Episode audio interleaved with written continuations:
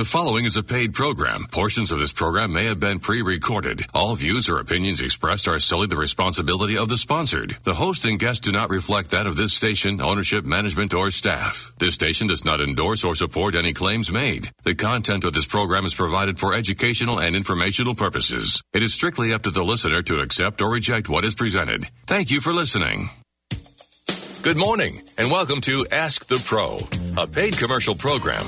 The opinions expressed are those of the participating clients and not necessarily those of the management and staff of WLVL. Ask the Pro is an informational based program designed to advertise the product and or service of the client and to introduce them to the WLVL listening audience.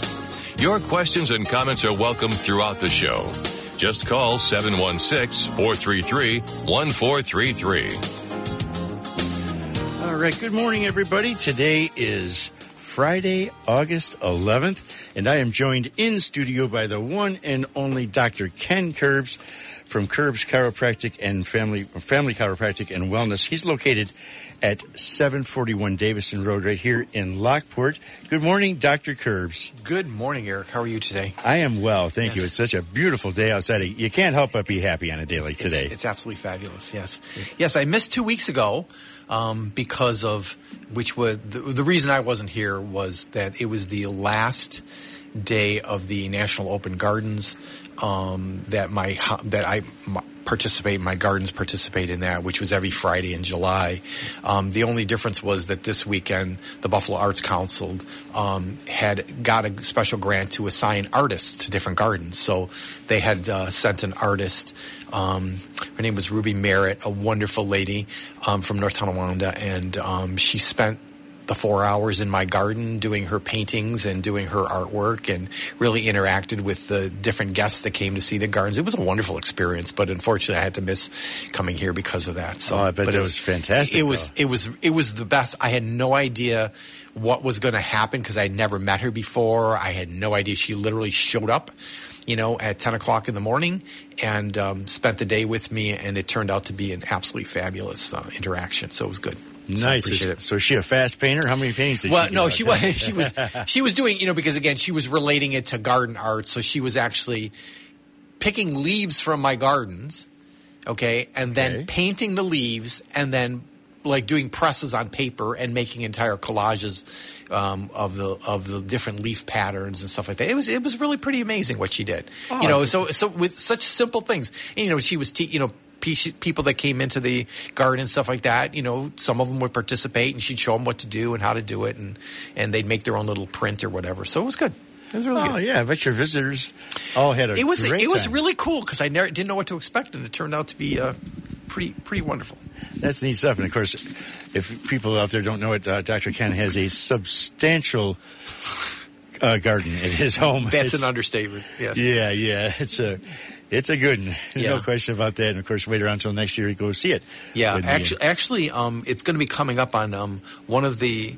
Um, Jay Hugh is a, a person who participates a lot in the Buffalo Garden walks and things like that, and he actually videotaped the garden, so it's going to be um, posted on YouTube sometime soon. It hasn't been it hasn't been posted yet, but um, it's interesting. But when you go on there, it's uh, it's it's under J Jinga U Hugh H U, and um, you know if you look him up, um, you'll see he, he features a lot of gardens through Western New York and stuff like that. But I know he he videotaped mine and he let me know that it was done, but he has not put it up yet. So so sometimes people like for me, it's great for me because I go and I can see other people's gardens on YouTube that I never get a chance to go see because I don't have enough time. I'm always kind of you know buried in my own. Sure. well, it's nice to get uh, ideas too. Yeah, right? yeah, yeah. They It's, all, it's it's it's interesting to see what other people do. You know, Sure. and there. I mean, it, it's such an individualistic thing. You know, it's like I says, I don't know how my gardens compare to anybody else's. It's just it's just my hobby and it's what I do.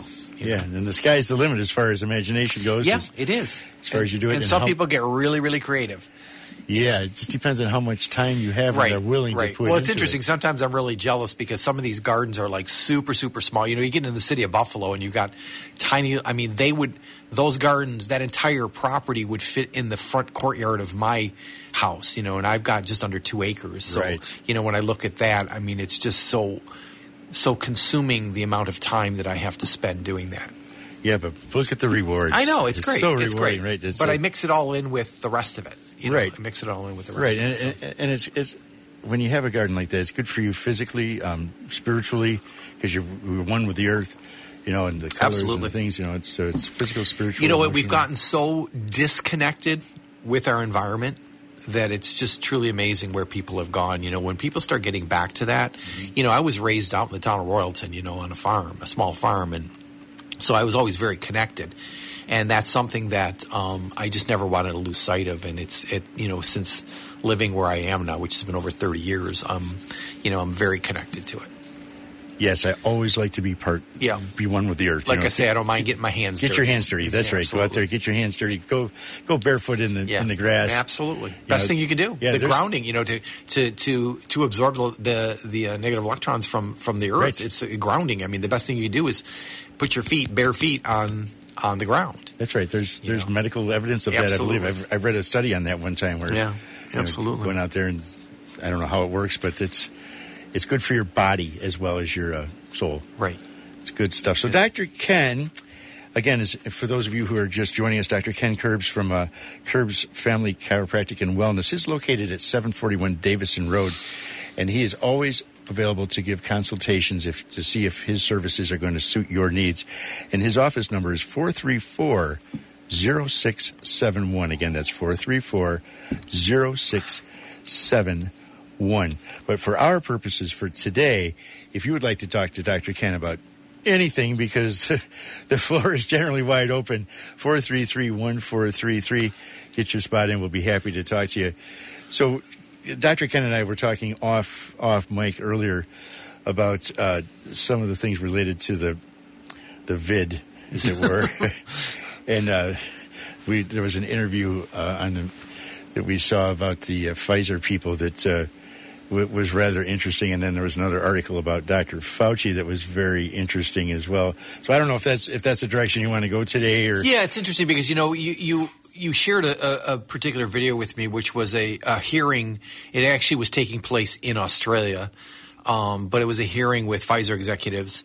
Um, and questioning and challenging them on the um, incidents and the what they were looking for was how they know that one of the side effects, one of the significant side effects of the uh, vaccine was pericarditis or myocarditis, was an inflammation of the heart.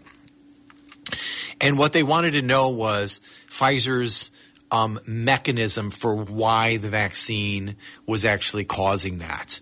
Um, and they just kept literally just brushing them off and brushing them off. Um, and it was really kind of sad to see that happen, but that's the tactics that they use, and they just avoided it and diverted it and did everything else. Um, they know that it exists. I mean, and it's not just a, a one in a million, you know, side effect. Um, that's all they could keep restating. It was that how how effective. The, safe and effective this vaccine is, but yet, I mean, there have been many people's lives destroyed um, as a result of um, as a result of the vaccine and the side effects of that. Yeah, it, it was really interesting because the direct question was, "What is in this vaccine that causes the Right. The- what they were asking is, what is the mechanism? Right. What is the mechanism that creates the the actual inflammatory process going on there? And then what's interesting is is that the people that were presenting this. I don't interview, interrogation, or whatever, because the Pfizer execs were absolutely uh, totally evasive. They did not answer a single question.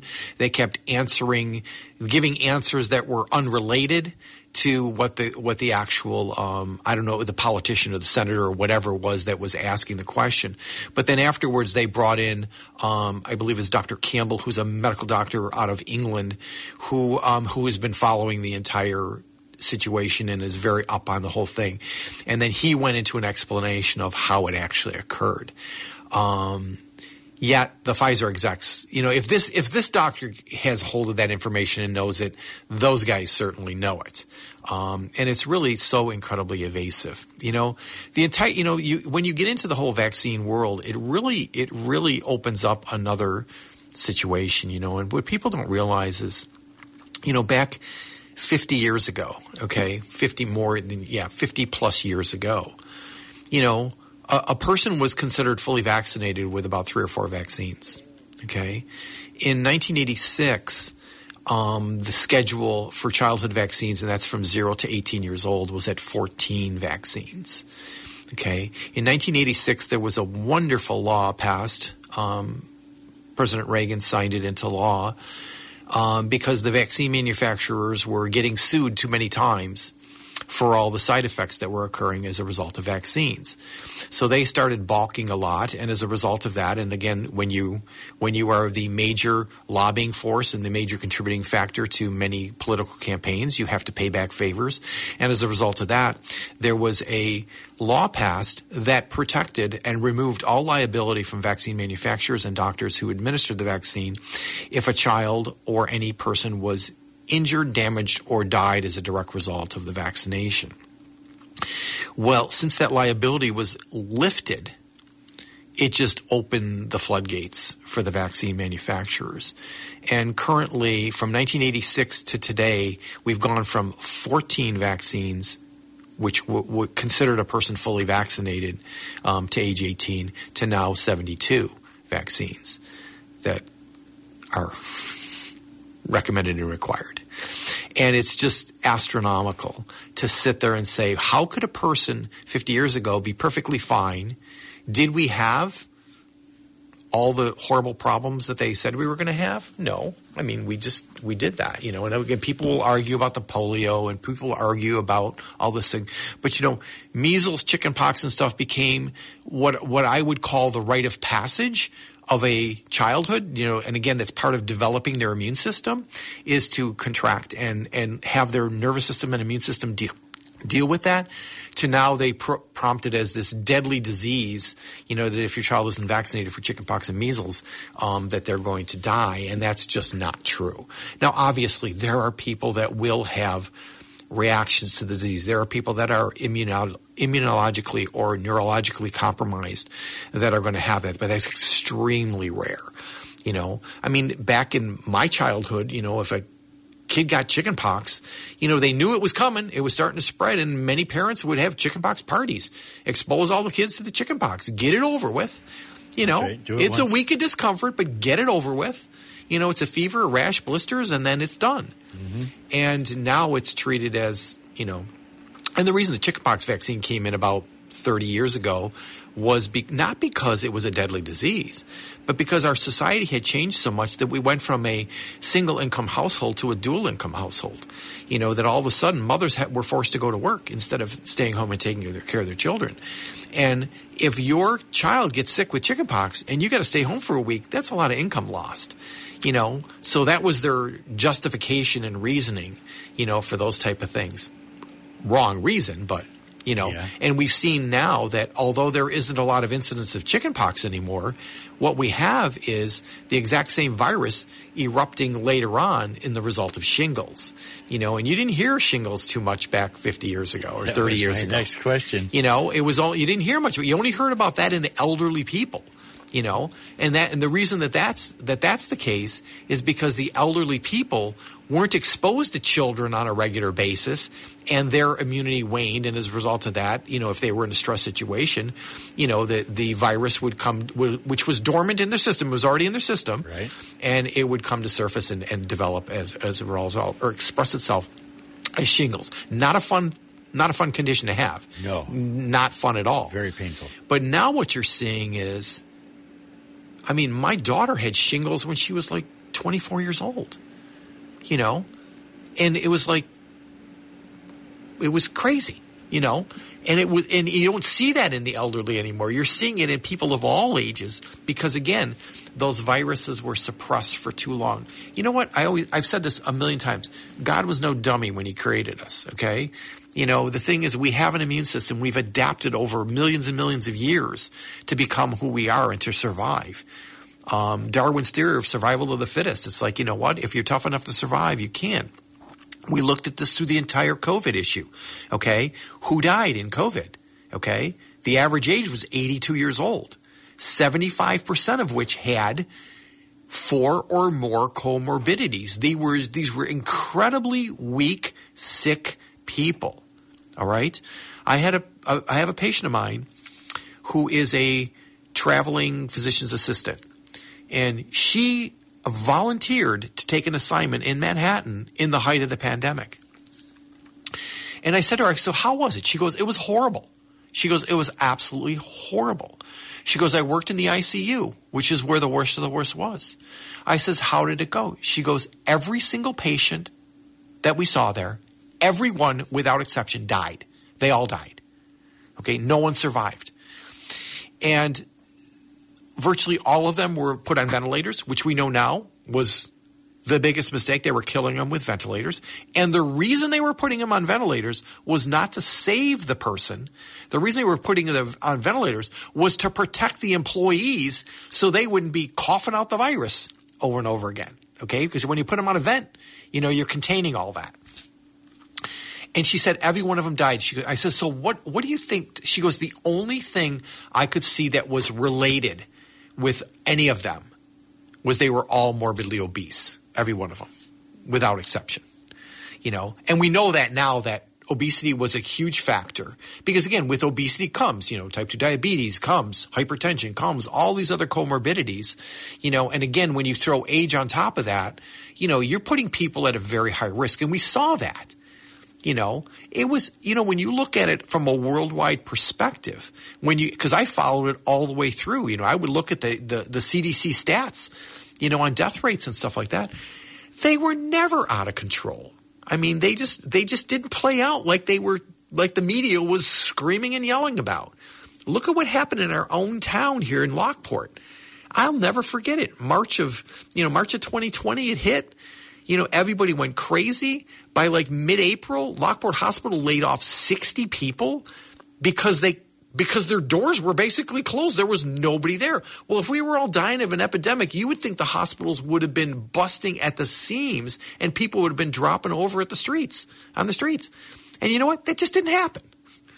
You know, it just didn't happen. And right. it never happened throughout the entire course of it. Right. What is Lockport special? Do we live in a bubble here that we weren't exposed to that?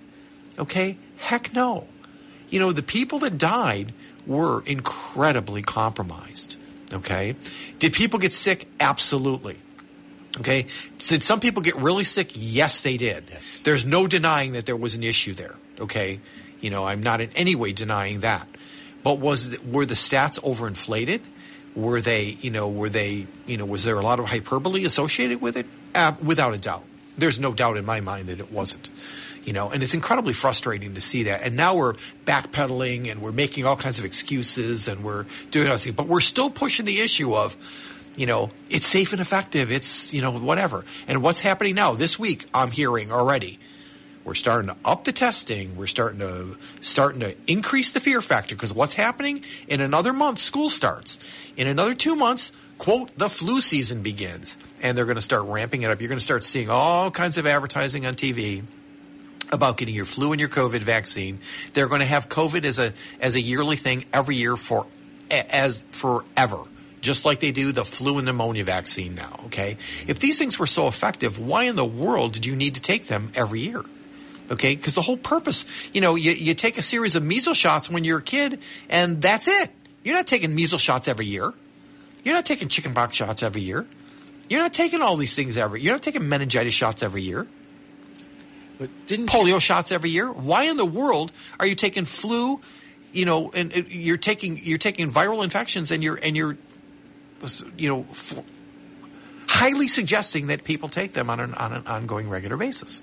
Well, didn't you say one time over a, 20 year study that the uh, efficacy yeah. of a yes. flu shot is what 14 percent. 14 percent. Over 20 years. Yeah. the highest the highest effective rate and I don't I don't have the stats in front of me but the highest effective rate in any one year was 22 percent.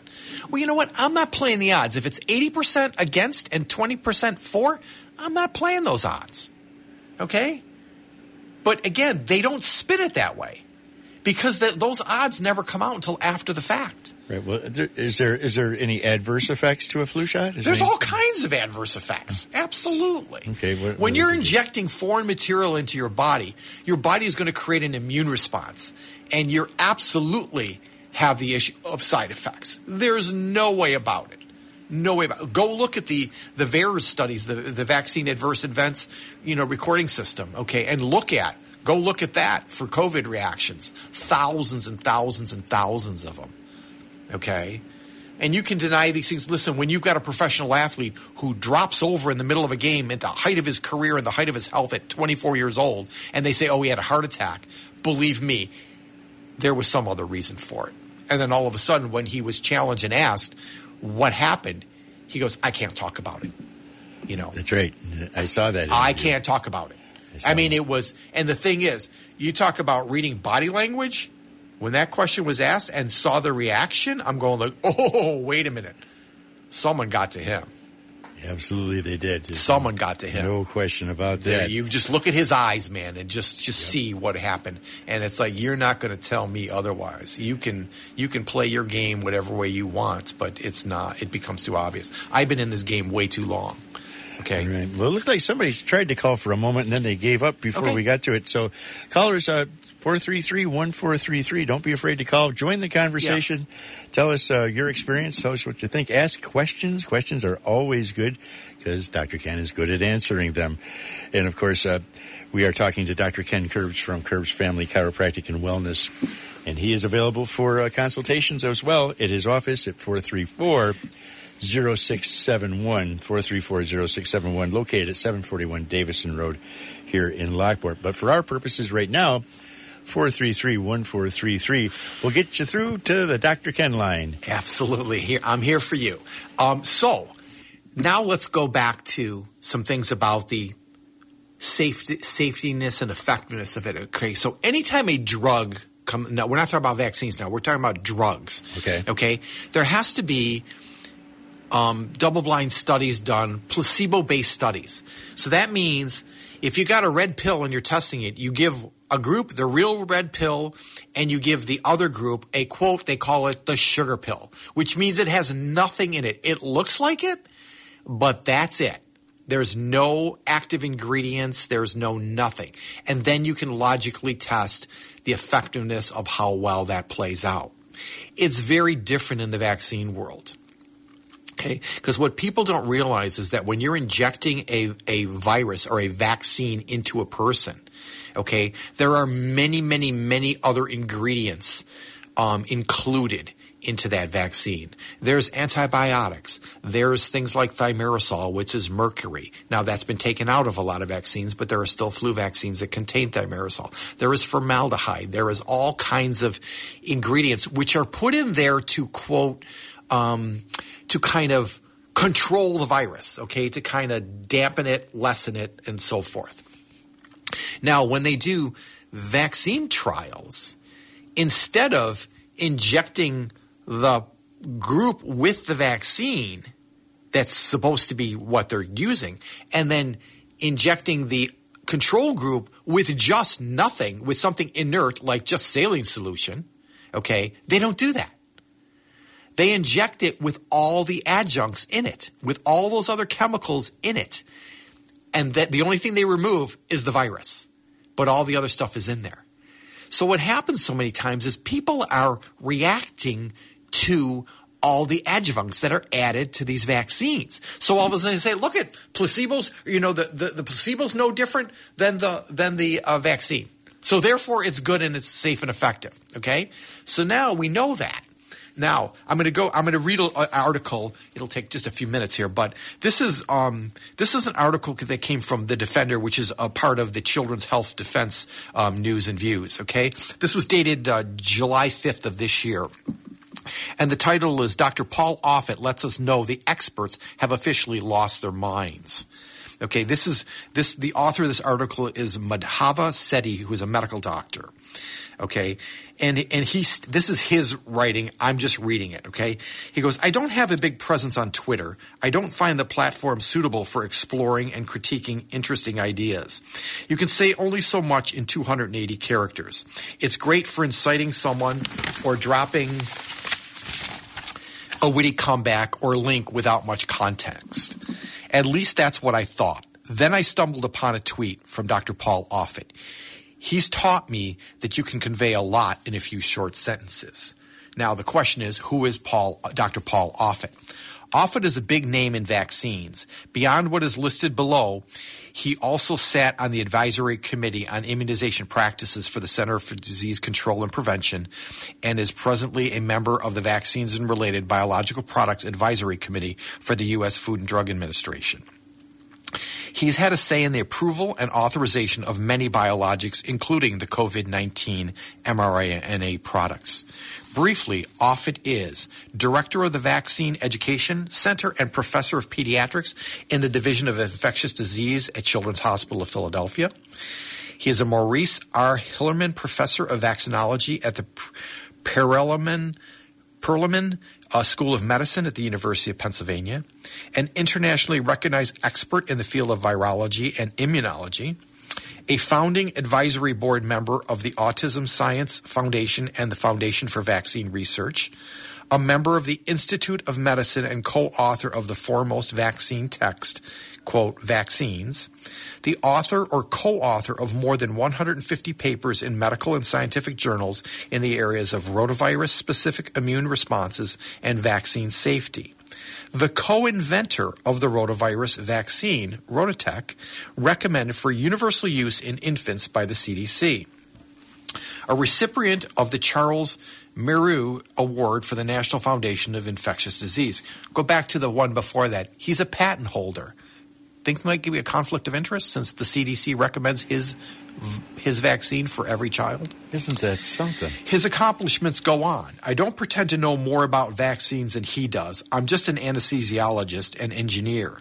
He must be a very smart person, which is why this tweet is so baffling. And here's the tweet that he, he posted. The purpose of placebos, which are immunologically inert, is to determine the effect of the vaccine all vaccine trials meet that standard. He goes, at Aaron Siri SG believes that only water or salt water are placebos because they have no effect on bio, on living beings. That's absurd. Drink enough water and you can cause a seizure. Salt can also be toxic. Okay. Now, inter- interesting that he brings that up. You know, yeah, you're talking about a millimeter. That's not going to have an effect. Okay. Um, and that was dated on uh, 626 of 23. Why is Offit tweeting about placebos and salt water right now? It has to do with a truth bomb Robert F. Kennedy Jr. dropped at a town hall event last week. According to Kennedy, chairman on leave from Children's Health Defense, he and attorney Aaron Siri sued the U.S. Department of Health and Human Services after Health and Human Services refused to meet with demands to produce at least one study comparing the safety of a vaccine on the child immunization schedule with a true placebo. In a written response received more than a year later, the HHS did not cite a single such study, instead claiming, quote, inert placebo controls are not required to understand the safety profile of a new vaccine and are thus not required. This stupefying claim made, made by Melinda Wharton, MD, MPH, acting director of the National Vaccine Program Office, should be attacked on podcasts and publications everywhere. How do you know what a new vaccine is safe, safe if it isn't tested against an inert placebo, Dr. Wharton? If you are someone who is willing to abandon basic logic and trust every single word spewed by our public health agencies, ask yourself, why then does the FDA demand that medicines be tested against a placebo to ensure the safety prior to licensure? Twitter lit up around the, around the pivotal topic. The tweet from one of the foremost vaccine experts in the world, that's Offit, was in response to Siri, who, according to Offit, asserted that virtually all vaccines on the childhood vaccine schedule, including RotaTeq, Offit's brainchild, were not licensed by the FDA based on a placebo controlled clinical trial. Let's break down Offit's attack on Siri. Offit states the purpose of placebos, which are immunologically inert, is to determine the effects of the vaccine. Yes, Dr. Offit, one purpose of a placebo is to determine the effect of the vaccine in order to prove that it works. It must do better than immunologically inert substances. In other words, it must exceed the so-called placebo effect. But that's not the only purpose placebos serve. With regard to safety, a new vaccine has to be compared to something that has the least possible chance of causing deleterious effects. To be clear, those who eschew a vaccine do not get in line for a shot of an immunologically inert substance. They stay away from the vaccine clinic altogether and take their chances. This is why the placebo must be a true placebo. The best we can possibly do is use saline, a saltwater solution that reasonably matches the sodium concentration in our plasma. It is what is used to dilute medications and replenish blood volume. It's what you use to store your contact lenses. Offit then adds Aaron Siri believes that only water or salt water are placebos because they have no effect on living beings. That's absurd. Drinking enough water, you can cause a seizure. Salt can also be toxic. Offit is saying that by drinking a large amount of water, the plasma sodium concentration in a person can abruptly decrease, which in fact can lower the seizure threshold. He's not wrong. It does happen in pathological conditions, especially in the critically ill. Can salt be toxic? Yes. Ingestions of a large amount of salt will, simul- will stimulate properly functioning kidneys to increase the absorption of free water, thus mitigating the effect of the salt load. This can cause volume overload and put a person at risk for heart failure and pulmonary edema. So what?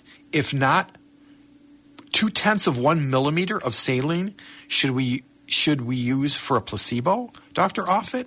A tiny aliquot of adjuvants that can include elements like aluminum, pro-inflammatory lipid nanoparticles, viral or toxin deactivators like formaldehyde, preservatives like thimerosal that contain mercury, one of the most potent neurotoxins known. Yes, mercury in, in this form is still in some flu vaccines according to the CDC. All of these substances are quote, immunologically inert, but why would you consider using them as a placebo control if not to mask the potential harm of the vaccine in question? Is that how inventors of vaccines for our children view placebos? Is that how advisory committees, members of the FDA view them? What about the other advisory board members of the Autism Science Foundation? Why would anyone trust any vaccine on the child immunization schedule after such comments? You don't have to be Maurice Hilleman, chair of vaccinology at the Perelman School of Medicine to see that your comments here are misleading, disingenuous, and purposefully inciting. Moreover, they don't make any sense. What would other recipients of your long list of awards have to say about your comments on placebos? I don't think they would approve, sir. Your public statements also sully the ex- excellent reputation of the Children's Hospital of Philadelphia and those who were lucky to train like me. Okay. Mic drop. Absolutely. And we got a caller. Yes. Let's go to that. Good morning, caller. You are on the air with Dr. Ken Kurbs. What is your uh, comment or question, please? Uh, good morning. Good morning, doctor. Good morning. Yeah, and last month, this July of 2023, on the front page of the Buffalo News, federal officials hatched three pro, three pronged defense against triple demic to prevent a repeat of last winter's triple demic of respiratory illnesses, Americans will be encouraged to roll up their sleeves, not just for flu shots, but two other vaccines. One of them entirely new. Two new uh, vaccines against respiratory disease for older Americans and young Americans. The three shots, flu, COVID, and RSV, may help to reduce hospitalizations and deaths. They, say, they, now, they, they claim in this article that they reformulated a new COVID. That I haven't heard that. Yeah. Have you heard anything about them No, reformulating I, a new I, COVID I have vaccine? not. I have not. well, in fact, well, this morning on the news, I heard Hank Nevin say that uh, well, there's what now that COVID's going up again. There's 800 cases. yeah, positive yeah, yeah, yeah, yeah, yeah. You But know- it's not. It's, they're not talking about hospitalizations or deaths. It's just cases. Right. And and this is the problem. You know, when you take respiratory illnesses, I mean, there's a lot of them. Our our um COVID is a is a respiratory virus, okay? And it affects different people differently. Why have we we see what's happened is we have programmed our world to think that COVID is this most incredibly horrible thing ever out there. Okay. Um, when you look at the stats of the past, quote, academic, epidemic that we've dealt with for the last three years, you know, the numbers didn't play out like they, you know, screamed about. Again, they have set, they've set the bar now. Okay. And what they're going to do, because again, these are incredibly profitable. When you can instill fear in a population, you can get them to do whatever you want. You know, now some people have woken up, you know, but there's a lot of people who haven't. And it's unfortunate because, you know, I've been getting reports in my, just this past week, I had, you know, patients cancel because, well, we tested positive for COVID, you know, And it's like, well, are you okay? It's like, yeah, but we tested positive for COVID. And so what happens is they just shut it all down. You know, I purpose, I, I really think that if a person is, is really sick, they should be tested. Okay. To determine what is the underlying cause. But that's it. Should everybody be tested because they got near somebody or because they, you know, maybe don't feel good that day or they have some cold symptoms? I don't know. May I, think read that- a little bit more of this? Yes, article? go ahead. Go ahead. Okay. Each now, now of course, they they quote who is this? Uh, Dr. Ofer Levy, director of Precision Vaccine Program at Boston Children's Hospital, Yeah. and advisor to the Food and Drug Administration. Well, right there, he's Yep. connected. Yeah, of course. He's got connected. Said each of these vaccines is a huge win. Yet it's unclear how many Americans will opt for the shot. Some 71% of adults aged 65 and older got the flu shot this past winter. But only about 43% choose to get the COVID booster. I don't even think it's that high, 43%. In other words, this is a win-win. I mean, I don't know. I, I don't think. Uh, I don't think that they reformulated COVID. Or the, It doesn't. The results showed it- their COVID shots are not effective. It doesn't. It doesn't matter whether they reformulated it or not. It doesn't matter. Okay. The problem is it's just more of the same. You know, because again, the way that we, the way that that article I just read, is a total conflict because they are not testing against, you know, against a true placebo. They are taking the exact same thing with all the garbage that they put in them, and then that's all they're doing is removing the virus part of it, and then they're saying, well, there's no difference, but there is a huge difference. If you, if there was a difference between using the true thing and then only injecting 0.2 milliliters, which is the most insignificant amount, you know, of um, of saline solution into you, which you're not, you know, that's like dropping a that's like dropping a drop of water on you. Um, you know, there there obviously would be a difference, but that's not the standard. What happens in the vaccine world, like it does in the regular drug world. So it's really I, think- I a think they have the true figures, but they don't want them said. You know, I don't think they give out the true figures. The flu may have led to as many as 58,000 deaths. May peaking in December. That's last December. COVID claimed roughly 50,000 lives between November and March. How are they determining get that? stati- you know what are they doing to determine what's flu what's not? There's so many strains of flu. There's so much of that out there that who's determining this? You know as far as are you flu or are you covid? Well covid is a flu all right? It's just another variety of a flu Okay, well, correct me if I'm if, if I'm, I'm wrong, but don't they leave it up to the pharmaceutical companies to judge their own vaccines how effective they are? Of course they do. of course they do. When you're profiting billions of dollars, billions of dollars in profit, you know, it's it's like you know, it's like let you know letting the fox, uh, you know, guard the hen house. You know, it's like really they're they're they're just they're they're patrolling themselves. You know, and it's it's such it. I don't know. It's just incredible to me. It's so well, bet since we're going back to school, that period of time, you're probably going to see in the see in the in the media a big push to everyone vaccinated. Oh, it's already ramping up. You can already, it's already start, you're already starting to see it. You know what? School starts in about three weeks. Okay. And you're going to start seeing them push, push, push, push, push. You're going to see the media jump on it. If there's any, listen, every year there's a spike in flus and colds. Every year. Because as soon as, you know, again, one of the things that came out in, during the, the pandemic was vitamin D levels within a person's body and how it affects the immune system. Well, what happens in the fall? you know what? Daylight hours start shortening. We start having less exposure. The temperatures start getting colder. We stay inside. We don't expose ourselves to ultraviolet light.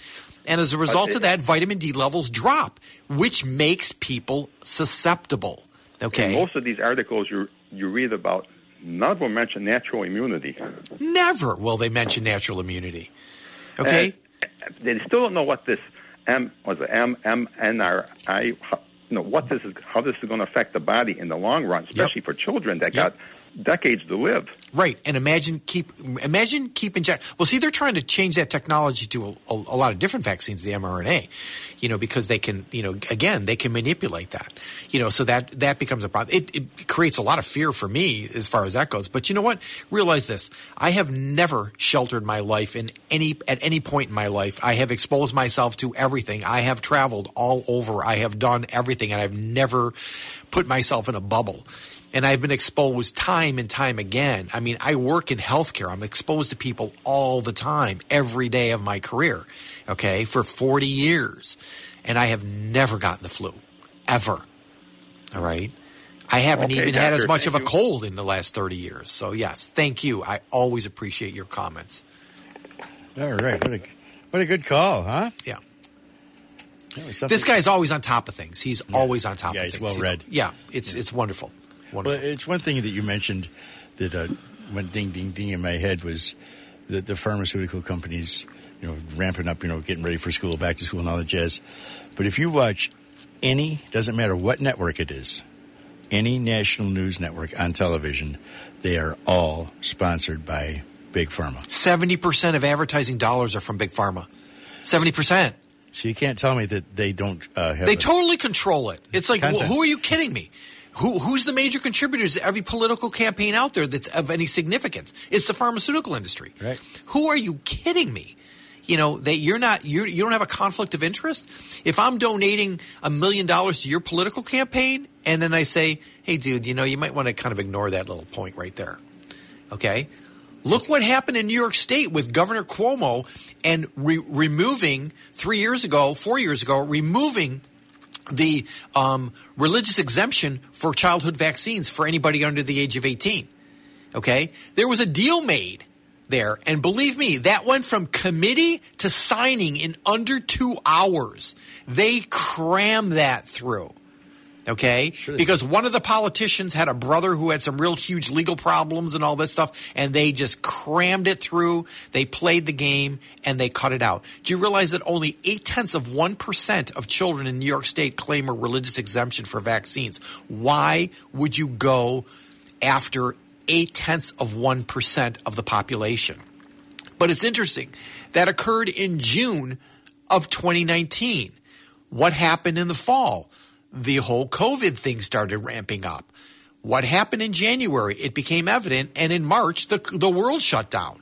All right, but isn't that interesting? Because now all of a sudden we've removed all of the religious exemption for anybody under the age of 18. Now, a person over the age of 18 can still claim it, but not a person under the age of 18. And as a result of that, you're forcing people against every belief they have to not get vaccinated or to get vaccinated. And if you don't, you deny them education, you deny them all kinds of access to things. You know. Tell me that wasn't a game played out, that that, that wasn't a foresight of what was to come. Right? Well, if you connect the dots, it sure kind of looks that way, doesn't it? Yeah, it? it really does. It really does. And that's the frustrating part of it. But who am I to say? Yeah. yes. Or who am I to say? Right. You know, people say, "Well, what do you know? You have you have no credibility or whatever." No, no, no. I, I've been in this game for forty years. I may be in a different aspect of the game, but I've been in this healthcare game for forty years. Okay, and I think I have a pretty good logical brain. Right. Okay. Well, folks, you still have a few minutes to call in if you if you would like. 433-1433. Dr. Ken Kurbs is in studio with us. And if you're joining us late, Dr. Ken has a um, family chiropractic and wellness and is located at 4 or 741 Davison Road, 741 Davison Road. And if you would like a consultation with him to see if his services are going to meet your needs, it's real easy. Just call 434 0671. 434 0671 to talk to Ken Kurbs to get a consultation. But if you'd like to talk to him right now, don't be afraid to call 433-1433, 433-1433, and the good doctor will answer any question you got. You know, when you see someone like Dr. Offit, Paul Offit, who is literally so entrenched in the system and he is such, he is, he profits hugely by this. Listen, if I'm the inventor of RotaTeq vaccine and now the CDC recommends it for every newborn infant, do you think you're going to make some money from that? And now all of a sudden you become the expert. I mean, when I read his his credentials, it's like you're going like, wow, that guy has really got it together. You know, he is really yeah, he does. he really does. And he knows exactly what he's doing and he profits hugely from it. You got another one. This, if anybody hasn't ever heard of the, the Dr. Anthony Fauci, okay? Another one who is entrenched in the system, who profits hugely by patented vaccines you know, we don't have enough time for it, but I'd love to. One of these days, we're going to talk about Dr. Fauci's history with the AIDS epidemic back in the 80s and his unbelievable, like a repeat, a repeat performance here in 2020 and to 2023 of Dr. Fauci from the 80s with the use of AZT and um, how he suppressed information and how he withheld um, the appropriate um, appropriate treatments from being held, done, which were incredibly effective for the more toxic, um, horrible situations. That killed killed over three hundred thousand gay men, you know, and so many others, and literally for for from on then fifty years later, we're still dealing with quote HIV when you can see that there are researchers out there that say HIV has nothing to do with AIDS. Okay, so it's kind of interesting that um, this data is coming out now. You know, it, it is, and you know, gay people have been around since people have been around. Yeah, yeah. So where did this all of a sudden just pop, exactly pop out of? Exactly. Uh, yes, and you know how how Dr. Fauci stole other people's research. You know, who suppressed the research and then used it as his own back then. You know, it's interesting because a lot of that stuff came out right at the beginning of this pandemic. Um, a lot of that stuff came out and that was all suppressed. You know, that was all, you know, taken off YouTube, taken off all that stuff um, from the actual person who it occurred with. So, you know, it's it's interesting. It's it's such a it. You got you see, people think that those people are out there to protect you and to save you. They're not it is a pharmaceutical companies are for-profit businesses. Okay, they're for profit. And you know what? If we have to take a couple losses, if we have to settle a couple million dollar or billion dollar lawsuits, they can do that. It's a part of doing business. But the the big the big run is they make billions and billions more to compensate for that. They know they spend more on on advertising and pushing these products than they do on research and development. And let me tell you something. It normally takes how many years, ten years, to get through a, a research thing, and and they pushed COVID within like a, a year, they pushed it to market. Come on, please tell me there weren't. Please tell me there weren't a lot of steps missed along the way. Yes. Yeah. Intentionally or Crazy. unintentionally. Well, ladies and gentlemen, thank you for joining us on Ask the Pro here with Dr. Ken Kurbs. Uh, if you missed any part of this program, just go to WLVL.com, hit the podcast. Um, it'll be up uh, in the next hour or so. And uh, as always, all of the programs are on. Dr. Ken, got about 30 seconds for uh, closing thoughts. Uh, just thank you so much. And just as I said, it just becomes as simple as that. People need to open their eyes and start tuning into what's going on in our society and not just be the sheep that kind of follow the, the shepherd, you know. It's kind of sad when, when people can't even have an opinion for themselves. So thank Indeed. you so much for allowing me to be here. All right. We'll see you next time. Thank you for have coming. Have a great day.